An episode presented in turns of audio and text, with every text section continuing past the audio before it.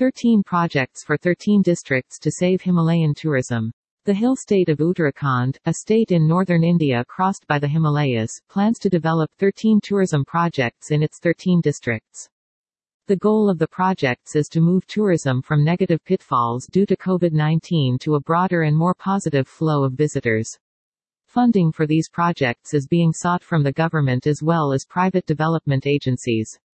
As is happening around the globe, tourism is now seeking to avoid overcrowding and provide healthy tourist options.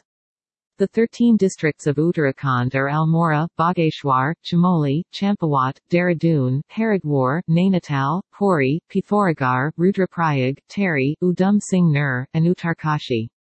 A tulip garden in the Chamoli district and Astro Park are some of the targeted projects. In recent years in India, as is happening elsewhere, the focus has been on looking at tourism from a healthy standpoint and avoiding pitfalls of the past due to COVID-19 and all its ramifications and impacts.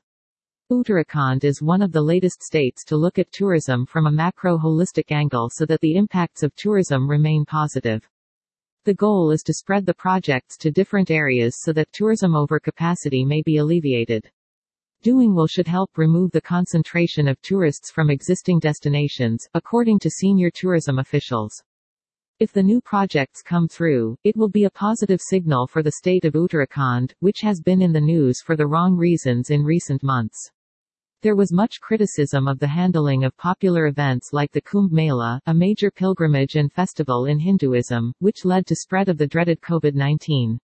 Events such as the Kanwar Yatra, an annual pilgrimage of devotees of Shiva, that were scheduled to be held were stopped in the nick of time, succumbing to intervention to stop the spread of the coronavirus. The state has sought 1,400 crore rupees aid for the projects, which may finance five of the tourism projects. Help may also come in the form of a Japanese development agency to fund some of the projects. Once the projects are identified, detailed project reports will be prepared for approval and funding. If these projects materialize, it will be a triple win-win-win situation for all concerned the state, tourism stakeholders, and tourists as well, by providing safe and healthy destinations to enjoy. Hash rebuilding travel